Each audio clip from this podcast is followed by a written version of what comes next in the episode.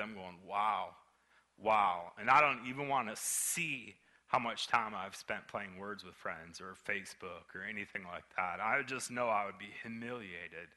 And I want you guys to think about that. Those are the two things I really want you to think about tonight is what is God calling you to do? Like, what is God doing in your life? God is moving in all of our lives. And are we receptive to it or are we rejecting it like Moses did? You know, fortunately, Moses, after all these excuses, did go on and he did obey God.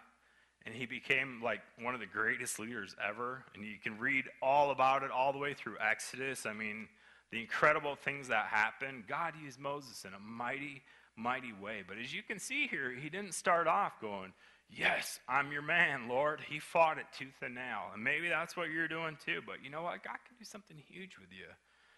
But the one thing I do know for sure is that God does want you to know him better. And if you if you're struggling with getting in the word, I just want to encourage you with that. Take that seriously because that's the first step.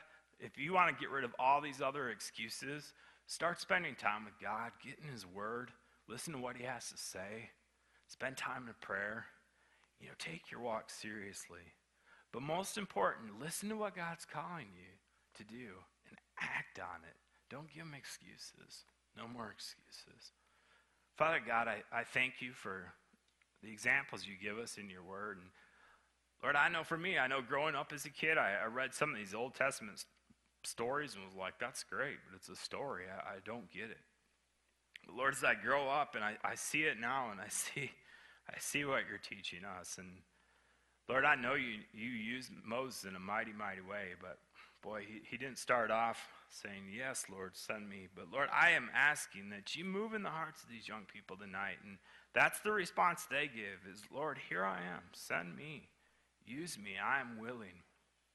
Lord, I pray that you just refresh us daily, that we wake up with a hunger to get in your word, to know you more, to know your will more. We'll give you the praise and the glory and the honor. In Jesus' name, amen.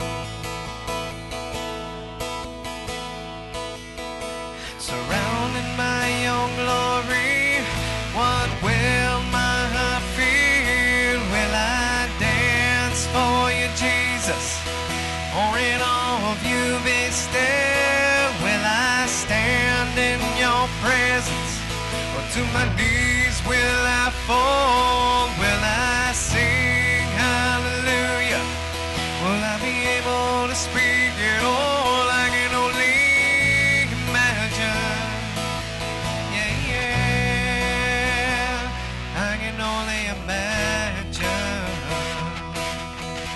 Guys close your eyes. Just worship God tonight.